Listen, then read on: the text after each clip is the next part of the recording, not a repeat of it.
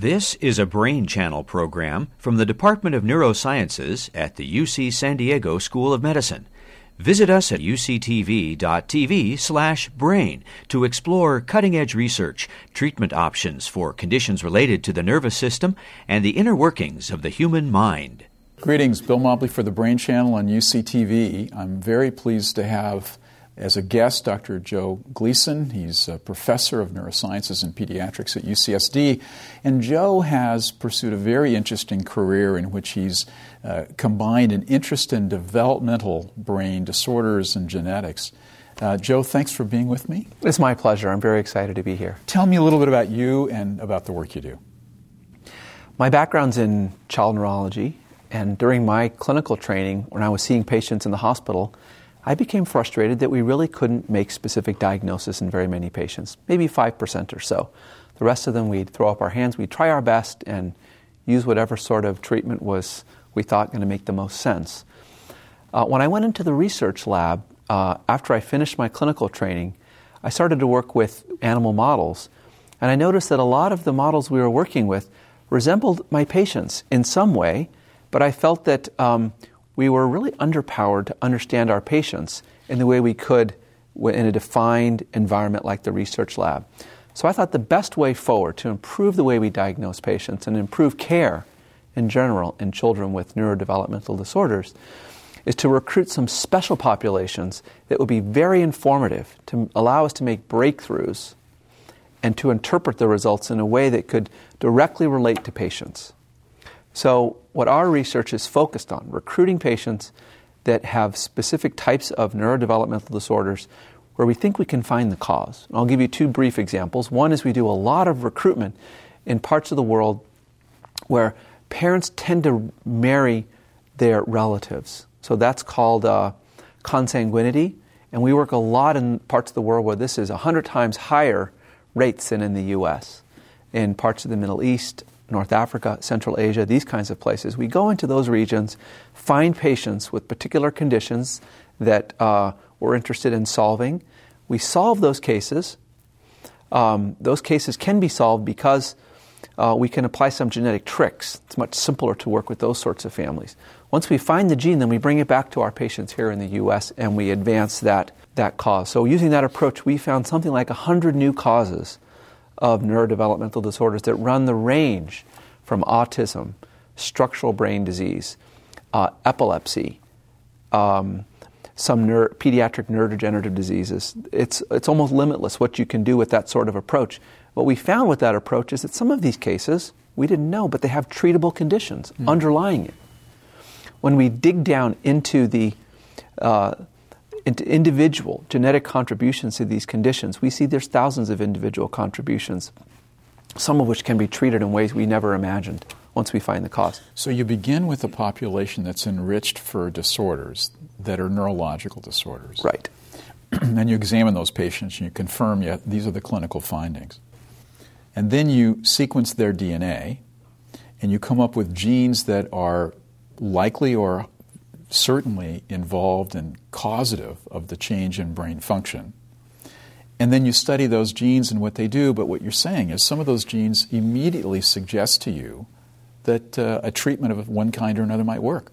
Yeah, that was put very nicely. We have a number of examples where we follow that exact paradigm where just by sequencing the child's DNA, we can uncover a new cause of a condition we then screen the population at large for those mutations and develop animal models in the laboratory to test treatments. And once we have one that, that works, um, that, is a, that uh, came to us by understanding the, the gene, then we bring that back into patients. So we have a new, uh, we, uh, uh two years ago, we described the first treatable cause of autism that's known. It's a mutation in a gene that causes the body to uh, handle certain nutrients in ways that are not, not typical. So the body um, hypermetabolizes one form of a, of a nutrient that we take, take in. These patients with this condition looked just like any other patient in the autism clinic. But we would never have been able to identify them as being unique until we'd sequenced their DNA. Now we have a biomarker for that condition. I'm starting to get a lot of calls from physicians around the world that have uncovered these same patients with the same kind of condition, and this condition is treatable. We showed that with a biomarker response, and this is now being put into clinical trials. So we're very excited about this and, and using um, a genetic framework to tease apart the individual contributions to autism, figure out which ones are treatable easily, and the ones that are going to need, need more work, then we can get started on those kinds of studies. The power here is that by taking a population that has an increased probability of having a defective gene, two copies in, in a child, you've learned enough about the biology of this that you can help the general population. So the, it's the East to UCSD connection that's actually enhancing life both in the Middle East and in San Diego and in America. That's the paradigm that we like to put forward. It's, it's using special populations to make discoveries and then translating that to the general population. And the way we're trying to translate that now most tangibly is with this uh, new precision medicine effort that's in a partnership between UCSD and Rady Children's Hospital. Um, I'm playing a role there as director of neuroscience, and we have some great plans to um, improve the way we diagnose children in the city, throughout the city, and improve the quality of these lives. Talk a little bit about personalized medicine as it applies to what you're looking at and about the effort at Rady. Well, it's interesting. The effort at Rady Children's Hospital is unlike anything else that's, uh, to my knowledge, ever been ever been really uh, attempted before. Because our goal is not to make scientific discoveries.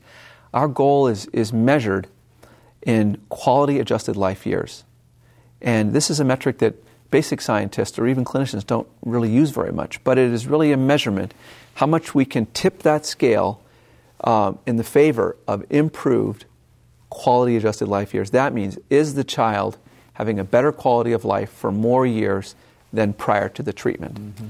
And um, so, with that goal in mind, it changes everything about how we approach individual patients or how we approach individual research subjects. How do you do it, Joe? What's the, what's the secret sauce of, of what you're pursuing now at Rady? Well, we want to make the uh, most important, go for the low, low-lying fruit first, and we've decided for the time being to focus on, on three areas. One is newborn disease, because uh, newborns are at their most vulnerable, right? When they're born, we don't know anything about a newborn. It's, it's a, a child sitting there who can be very sick in the ICU, and we have a real opportunity if we can change the course of events that that child will have their whole life to benefit. So the approach we're taking is to bring very rapid DNA sequencing to the bedside. So we've installed sequencers at the hospital, and within 24 hours of a baby being born, we can have their entire genetic sequence open before us, and we can make changes to the care, and we have saved lives, and we continue to advance this approach. It's not being done anywhere else in the world. 24 hour turnaround time for sequencing. The fastest other place is around maybe a month or something like this. This is orders of magnitude improvement in the, in the rapidity with which we can approach these patients and affect care.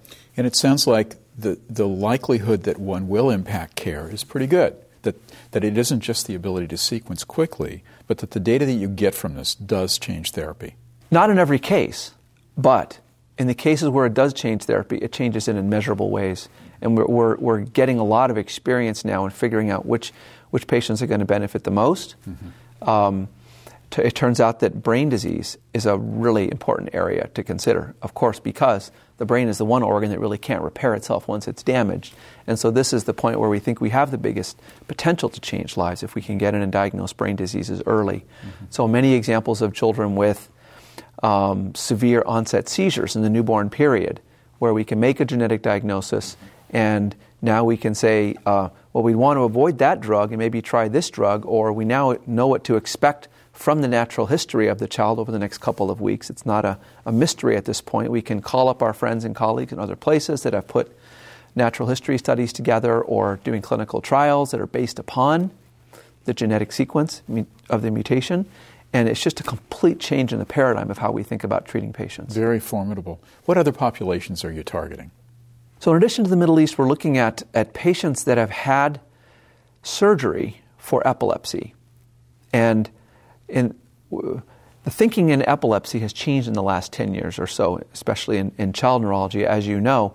if a child presents with severe epilepsy uh, associated with autism, uh, we think earlier and earlier about a surgical approach because in many cases there'll be a little spot in the brain that's abnormal that is the seed for the epilepsy, almost like a cancer in the brain that is firing constantly and spreading um, this, these abnormal uh, brain waves around the brain that has two effects. One, it causes seizures, and the second is that it kind of erases memory in a way that we don't really understand fully, but it definitely impacts uh, cognition and learning, and, and the children stop developing uh, in language skills and motor skills once severe seizures start. So, um, we, are res- we are recruiting patients that are undergoing surgery to remove these lesions, and then we're performing the same sort of sequencing approach to spot mutations in the brain that have the potential to be, uh, to be targeted with therapy.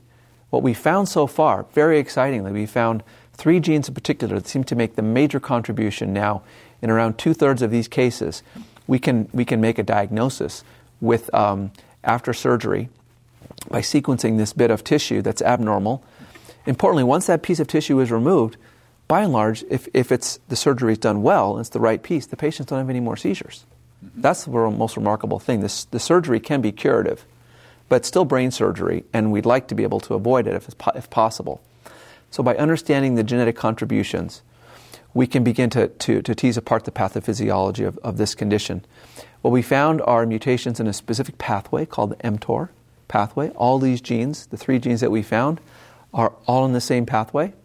And there's a very clear readout for this pathway that we can see under the microscope.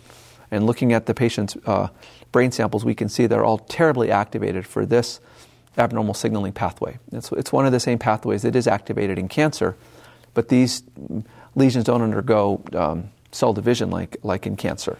But importantly, it suggests a very specific treatment. So there's another example where just having the sequence, understanding the mutation, there's already drugs that target this pathway that are now being put into clinical trials. We're very excited about supporting the clinical trials. Um, our lab is not the kind of place we can run one of these, but we're just so excited to see this kind of treatment. Nobody would have guessed this was the treatment before the genetic work was done.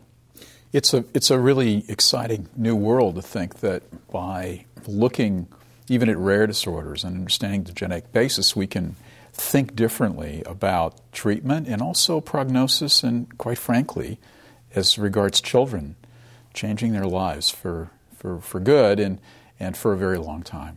It's exciting. Well, that's why you and I went into pediatrics, I think, because we knew that uh, if we could change the life of a child in, an, in a positive way, they'd have their whole life to benefit. And I firmly believe that. And I, I go to work every day with that belief, and it's what keeps me going for sure. Thanks for keeping going. We're proud of you, Joe. Thanks for being on the program. Thanks so much. Bill Mobley for the Brain Champ.